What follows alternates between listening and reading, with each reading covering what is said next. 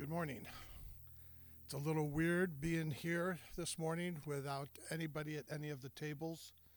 And as I look at the tables, I can just imagine all the people that are sitting there, um, all the faces. And I just pray that if you're listening in or watching this morning, that you're able to experience the fullness of God's love, God's grace, God's comfort, God's peace.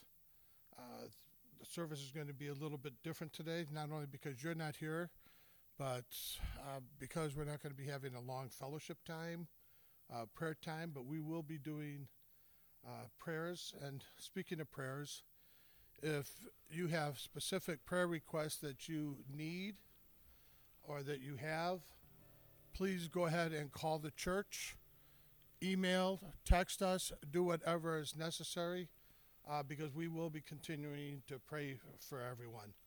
Um, just take a few minutes now and just quiet your hearts, quiet your minds. And uh, Joe's going to lead us in a song that he wrote. And then I'll come back with some announcements and uh, some prayer time. And then Vince will be leading us uh, through the message. So let's just take a few minutes or a few seconds and quiet your hearts and your minds.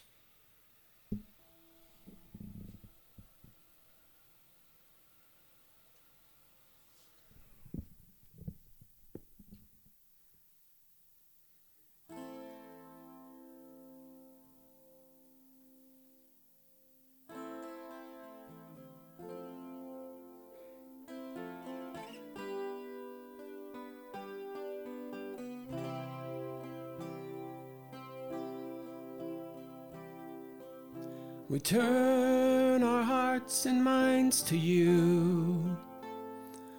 Remove concerns that aren't of you. We'll set our eyes on things above, where you reign with light and perfect love. King unlike all kings Glory to your name. Whatever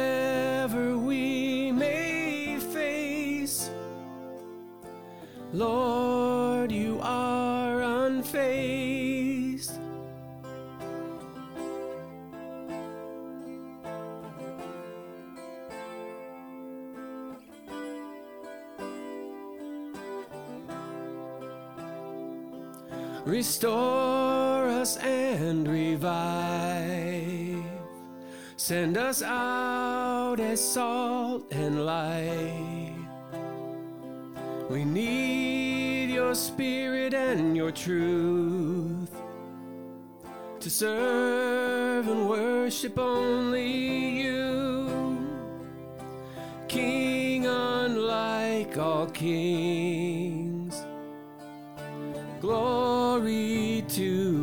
Name. Whatever we may face, Lord, you are unfazed. King unlike all kings.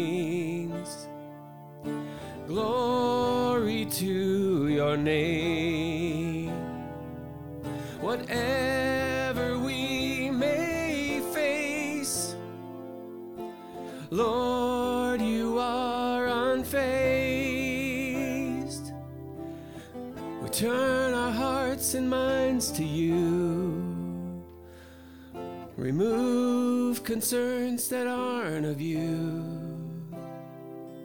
We set our eyes on things above, where you reign with light and perfect love. King unlike all kings, glory to your name.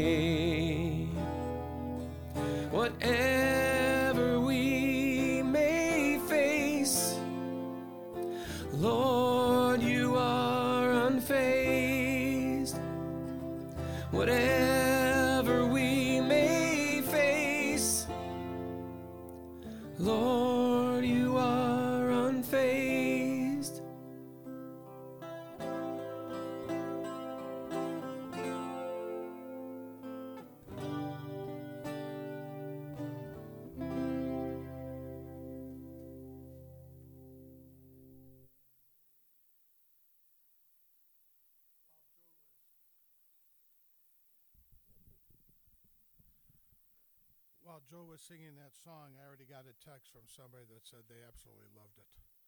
So, Joe, maybe after our prayer time, have you do it again because some people might be getting on late. And so it'd be nice to have that song before Vince preaches.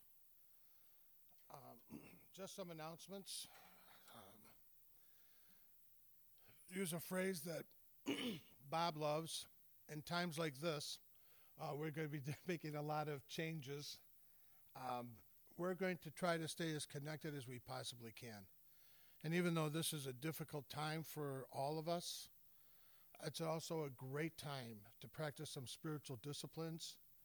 Uh, Jim Denison talked about practicing the discipline of solitude, the discipline of prayer, the discipline of meditation. It's a great opportunity to get into the habit of reading your scripture again, of just spending time in prayer. But not only that, it's a great opportunity to take time to make some phone calls, to actually use your phone as a phone and call people that you haven't seen. Let them know that you're thinking about them, praying for them, asking if they have any needs. Um, and just provide those opportunities to stay connected.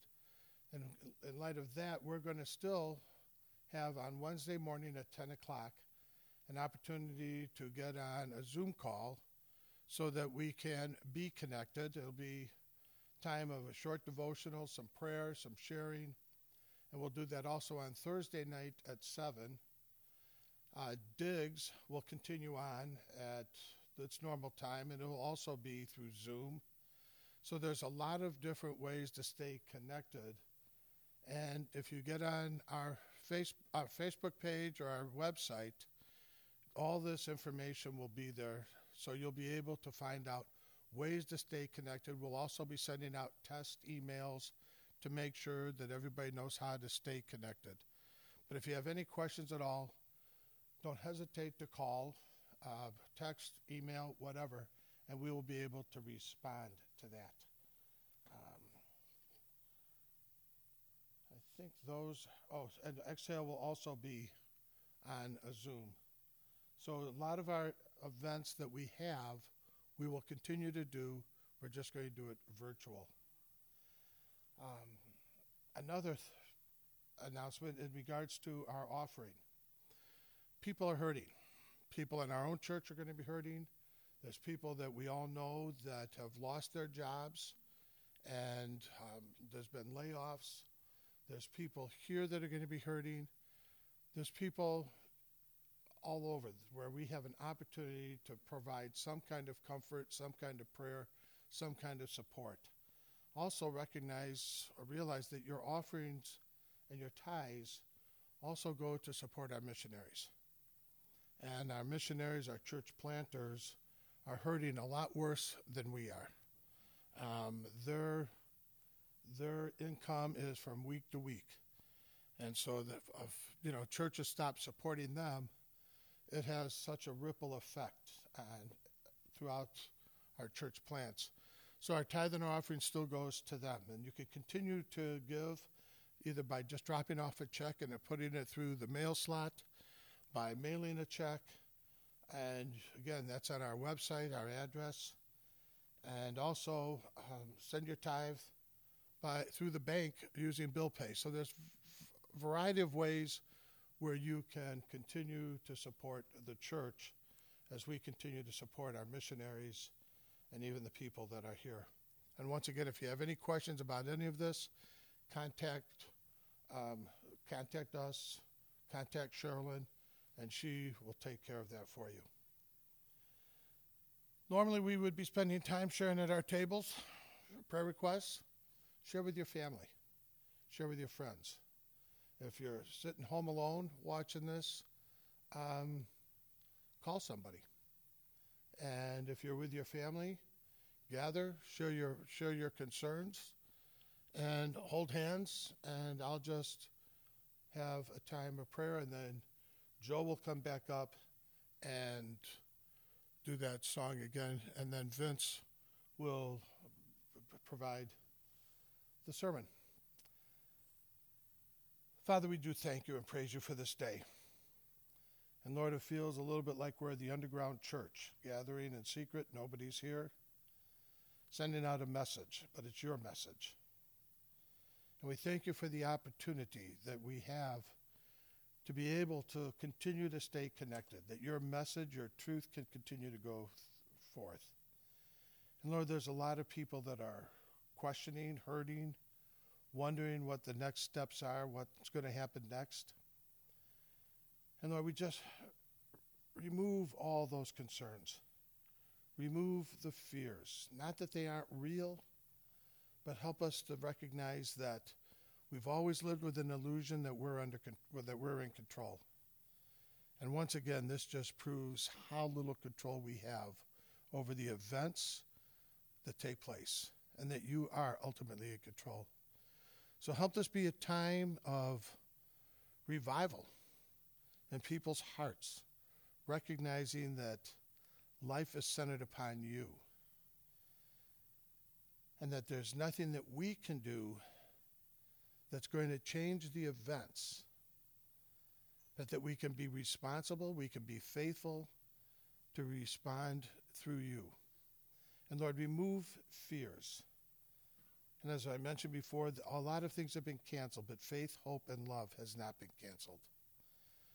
So for people who are concerned or people who are worried, legitimately, help them also legitimately turn to you and trust in you. Turn to one another and help encourage and support one another. And Father, we ask that you continue to be with churches throughout the city of Aurora that are meeting today, again, through, through Facebook Live, through websites, through Zoom calls, that those who are isolated can feel some form of connection. Don't let this be a barrier to your love flowing through our lives and our ability to love others. God, Father, we thank you, we praise you, we ask your continued guidance and blessing upon each of us, upon our days, and renewing us fresh ideas on how we can minister and reach out not only to one another, but to our neighbors and to our community. Let this be a time where the church truly, truly shines with radical love, radical compassion, radical care and prayer and understanding. It's a time of the opportunity for the church to truly be the light in darkness. We thank you and we praise you and we ask these things. Name of our Lord and Savior Jesus Christ. Amen.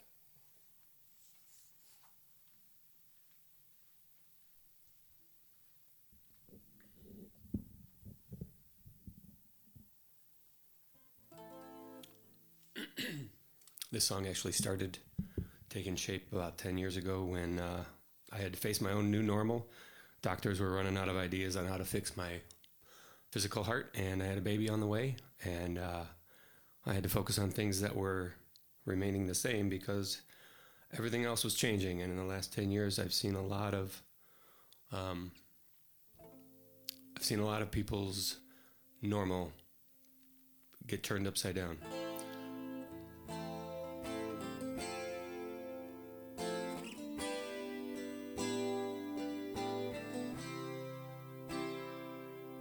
We turn our hearts and minds to you. Remove concerns that aren't of you. We'll set our eyes on things above, where you reign with light and perfect love. King unlike all kings.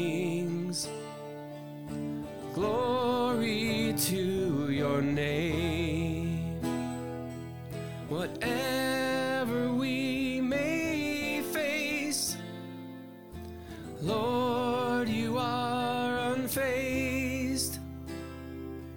Restore us and revive. Send us out as salt and light. We need your spirit and your truth to serve worship only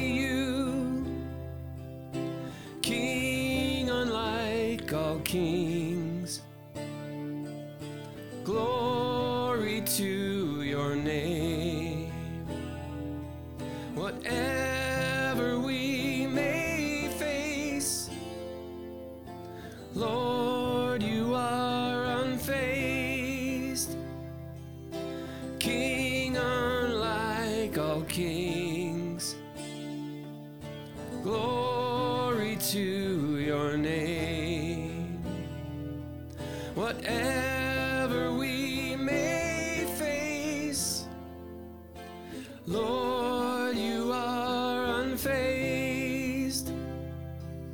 We turn our hearts and minds to you. Remove concerns that aren't of you.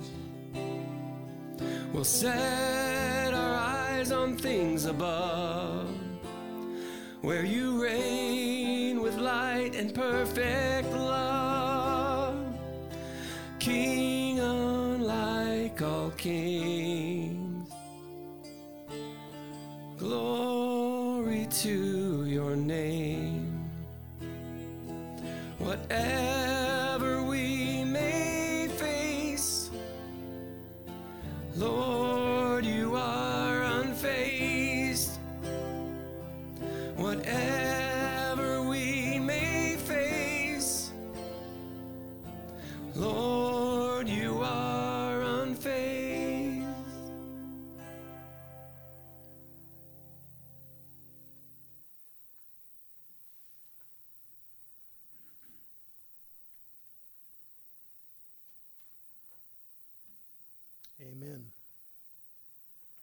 Thank you, Joe, for that great song. Let's just pray and get right into the word, shall we? Heavenly Father, we just thank you, Lord, for this opportunity to share your word, to learn from you, knowing that there is no barrier to our fellowship, there is no barrier to your love toward us who believe. And let us continue to be that light and that love as we uh, persist in faith, persist in love, persist as a church. In Jesus' name, amen. Uh, okay, so today, uh, it is real out there, but my my title is Get Real. It's real, but get real, okay? Now, now some of you have seen the movie The Matrix. Some of you have seen the movie Inception. And if you haven't, you now have plenty of time to check those out. But those films, one of the central questions they deal with is the question that philosophers and metaphysicians have been dealing with for centuries. What is reality? What is real? How do we know what's real? Right? And those two films both build on um, one of those key questions asked by uh, the famous uh, uh, philosopher Descartes, Rene Descartes, 17th century French philosopher. If you've done geometry, you know him. Um, but it, he asks a question that we need to ask ourselves What is reality? Now, the dictionary says reality is the world or state of things as they actually exist, as opposed to an idealistic or notional idea. And in both The Matrix and Inception, they play with this, with this idea that Descartes comes up with, which is called mind body dualism. Okay, who's ever had a nightmare, right? You've had a nightmare before. You, you're at sleep at night, you have a nightmare, you wake up, you're sweating, you, you, your body thinks that what was happening in the dream was really happening, right? And so, uh, this is the question of mind body dualism. How do we know that the dream was a dream and now you're awake and that's real? Right? The Matrix asks it this way How do we define what is real? How do we know what is real? If all reality is electrical stimulation in your brain, then how do we know we're not just brains in a vat? In the movie Inception, they play with it a little differently. They say, it, which is goes this way.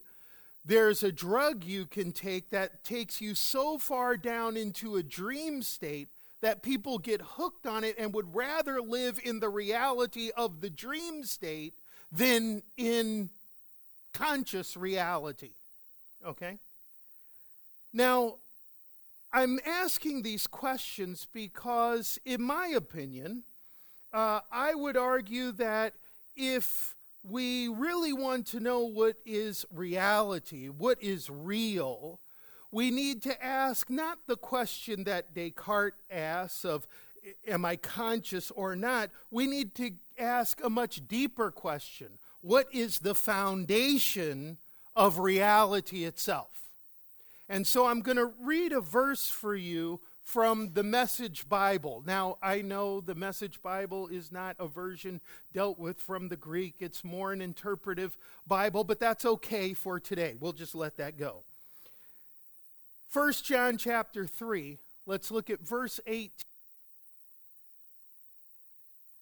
Your King James or what have you. Um, 1 John 3:18 My dear children, let's not just talk about love. Let's practice real love. This is the only way we know we're living truly, living in God's reality. Let me read that again. My dear children, let's not talk about love. Let's practice real love. That's the only way we'll know we're living truly, living in God's reality. So, if we want to live in reality, what we have to know is that the basis of what is real is God is reality. We're living in His reality. And what defines God's reality is love. For God is love, isn't He? So if you want to live in God's reality, you need to be living in love. Right? If we look at it in the New King James, same verse, it says, My little children, let us not love in word or in tongue, but in deed and in truth. And by this we know that we are of the truth and shall assure our hearts before him. For if our heart condemns us, God is greater than our heart and knows all things. Earlier in verse 2, it says this Beloved, now we are the children of God and it has not been revealed what we shall be, but we know that when he is revealed, we shall be like him, for we shall see him as he is. Who are we? We are Christians. We are in the image of Christ.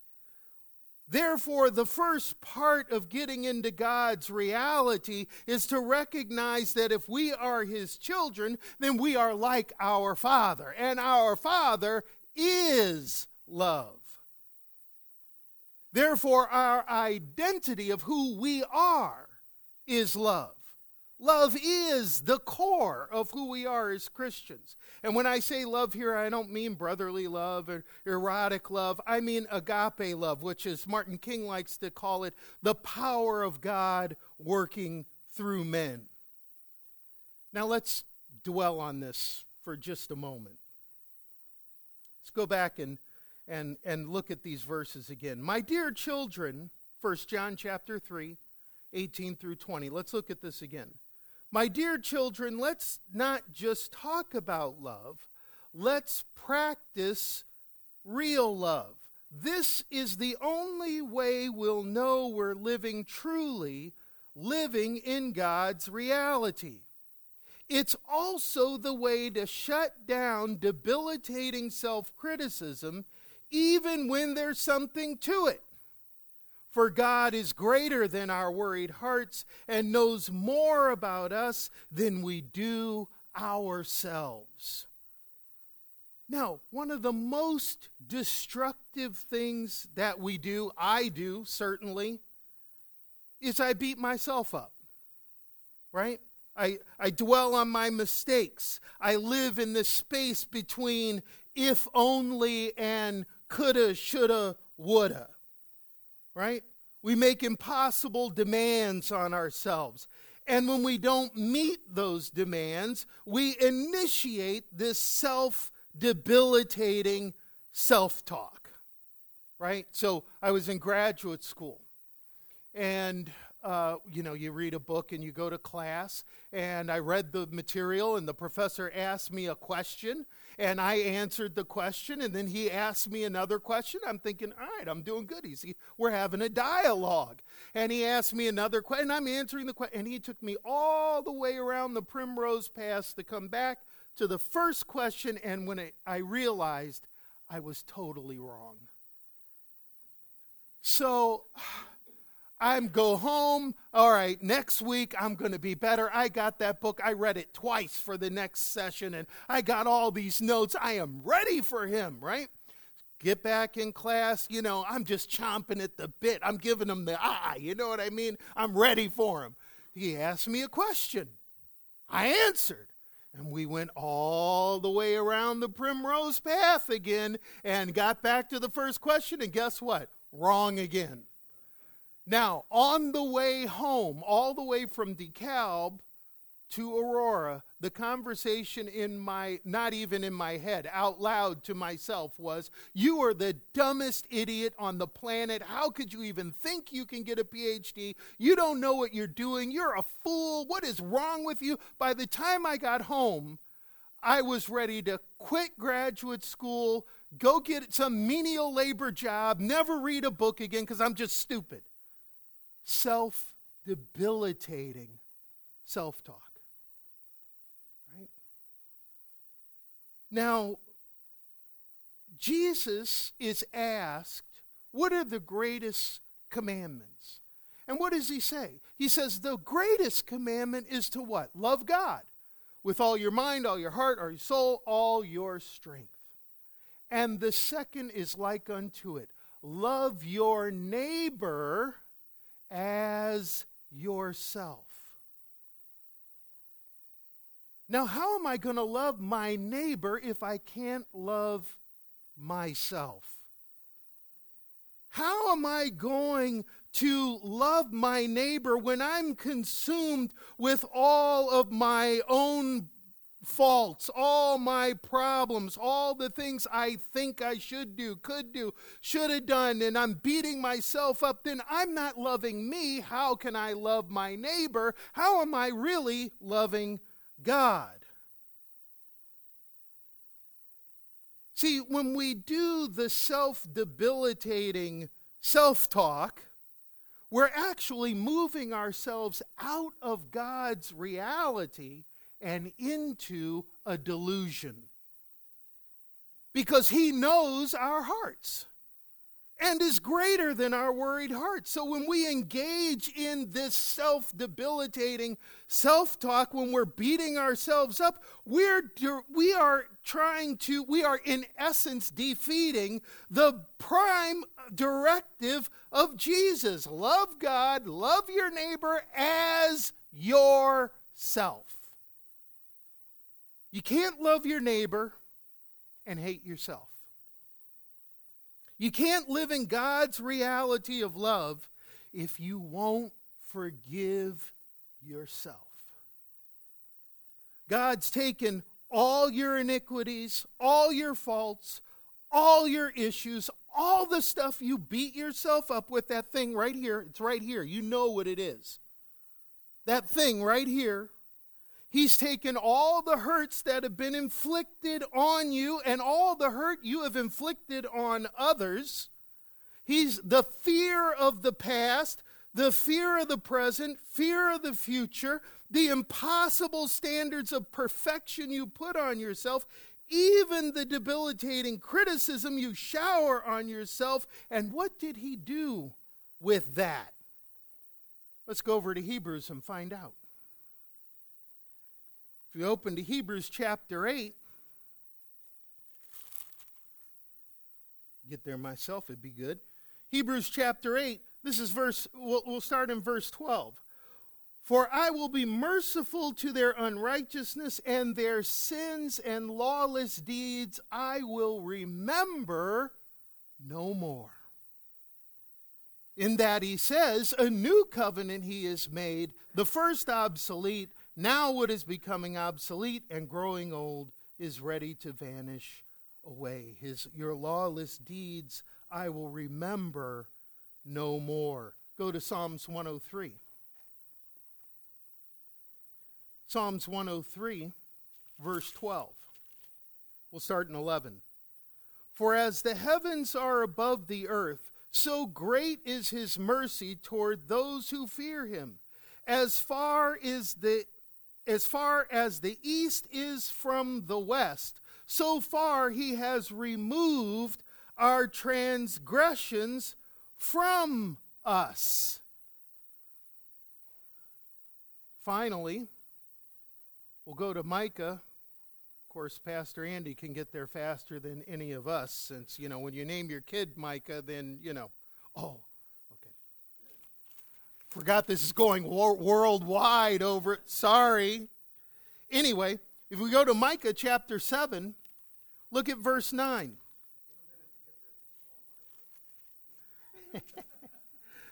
Micah chapter 7, verse 9. I will bear the indignation of the Lord because I have sinned against him. Until he pleads my case and executes justice for me, he will bring me forth to the light. I will see his righteousness. Now drop down to 19. He will again have compassion on us and will subdue our iniquities you will cast all our sins into the depths of the sea. So if God took all the things that you're beating yourself up over and he has cast it into the sea. He forgave you right? Ephesians chapter 1 in him we have the forgiveness of sins. If he's done all that he's not holding it against you. He's completely separated as far as the east is from the west. It's down at the bottom of the sea. He remembers it no more. How come you do We need to change our confession about ourselves. We need to, if we want God's love to work through us, we have to change the way we talk to and about ourselves. Now let's go back to 1 John.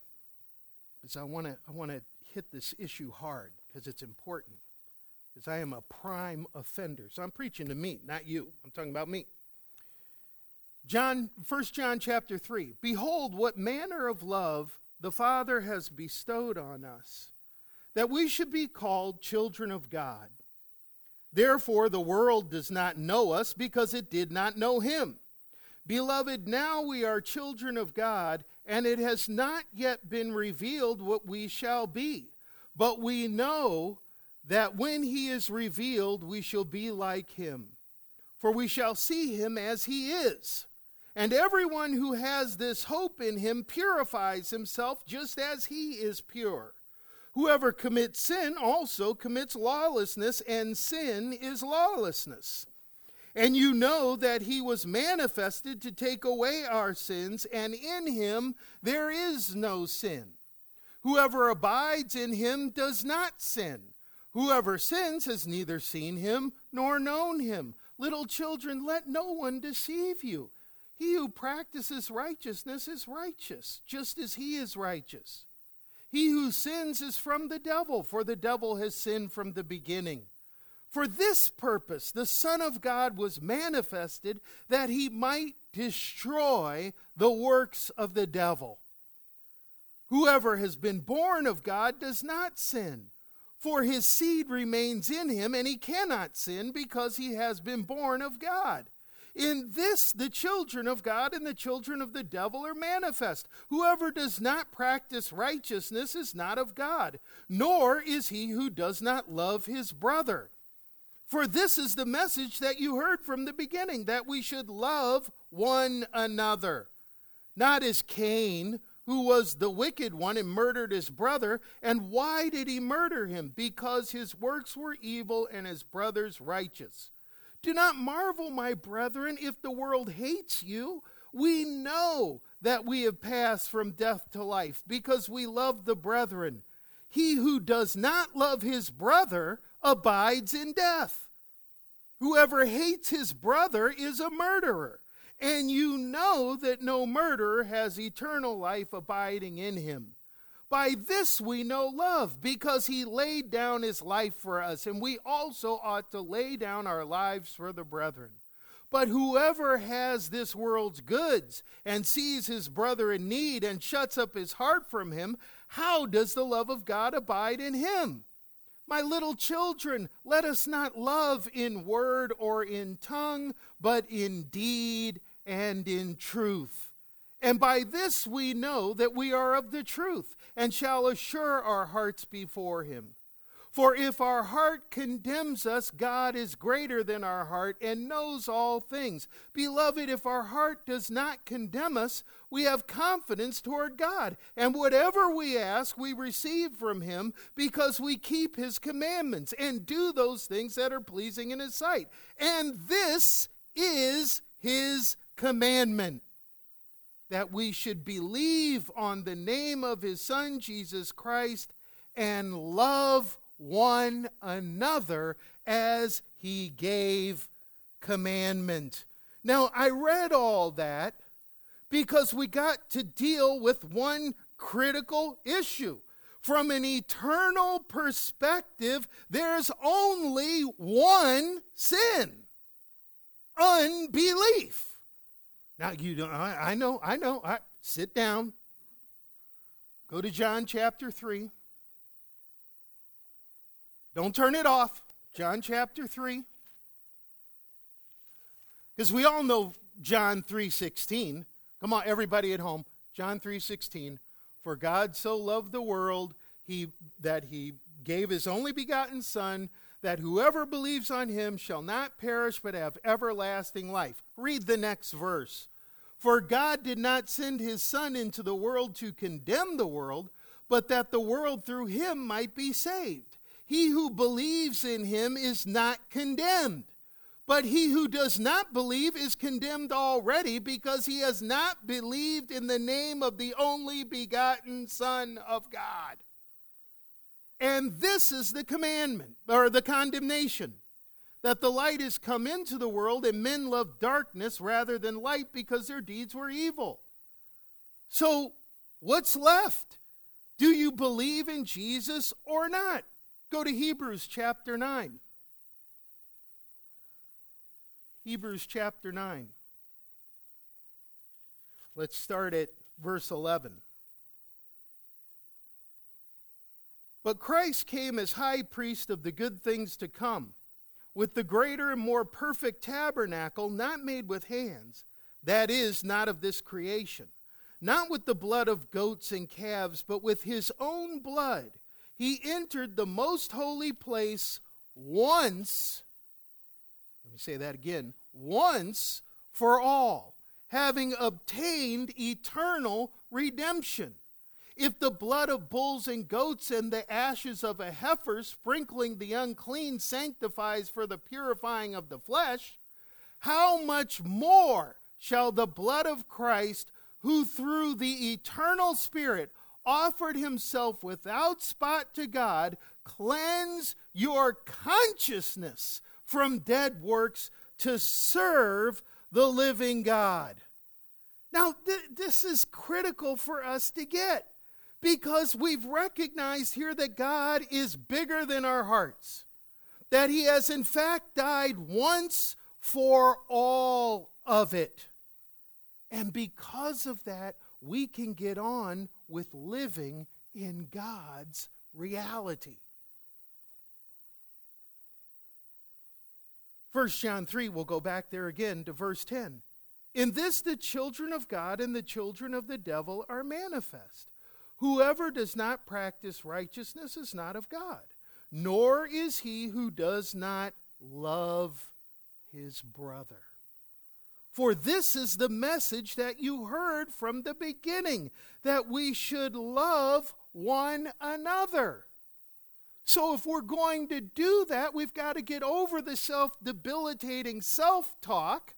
And how do we do that? We recognize that Jesus Christ came, died on a cross, took that cup in the Garden of Gethsemane for all of it. He died once for all all of what you did, all of what was done to you, all of what you think you're no good at, all of the all of the stuff you beat yourself up over day after day after day he already paid the price and forgave you why don't you forgive you that's god's reality when we are living a life of love. That's God's reality. When we're loving ourselves and loving others. The reality of God is a reality where we serve the world, where we use the name of Jesus, the faith we have in Jesus, and the identity of love of who we are, which is who we are, and we engage the world with that love. The other side is also true. Anytime you are engaging in your hate, in your anger, in your bigotry of any sort at any time, in that moment, you are not in reality. You are living in a delusional fantasy where you are supreme, not God. Because when we're in selfishness, we're like Cain. Right? When he murdered Abel. If We go back verse 12, 1 John chapter 3 verse 12 not as cain who was of the wicked one and murdered his brother. And why did he murder him? Because his works were evil and his brother's righteous. Do not marvel my brethren when the world hates you. Okay, so let's get out of the debilitating self talk, which creates the self hatred, which then we transfer that onto other people. Let's get out of that. Let's act in love. Let's act as the people of God. And know that when we do that, the world might not like you. Okay? Let's just be all right with that. Because the very root of persecution is an attack on the very idea that God has determined what is reality, that He has determined what is truth.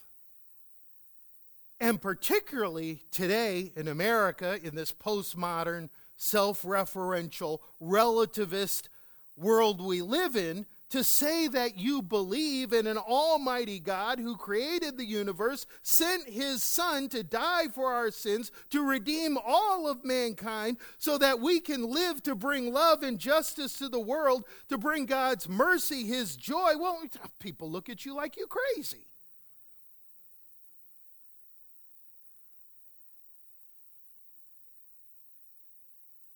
But when our life looks like light, that's when we're in God's reality. When it looks like salt, we are in God's reality.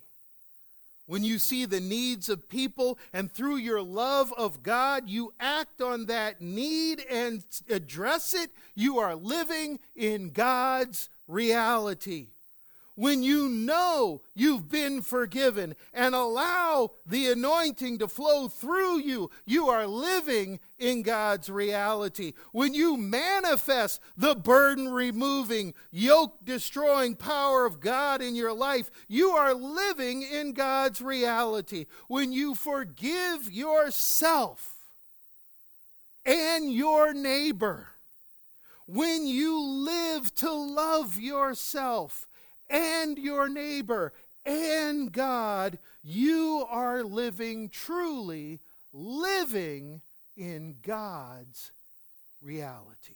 Let's pray. Heavenly Father, we just thank you, Lord, for this time to dig into your word and let us take the moments and time that we have uh, over these days and really meditate on who you are. Meditate on who we are as your children. Let us meditate and, and let the love of the Holy Spirit mend all of the self inflicted wounds that we've created over our lives and recognize that Jesus has forgiven us so we can forgive ourselves and love our neighbors and love God and allow the love of God to work through us. In Jesus' name, amen.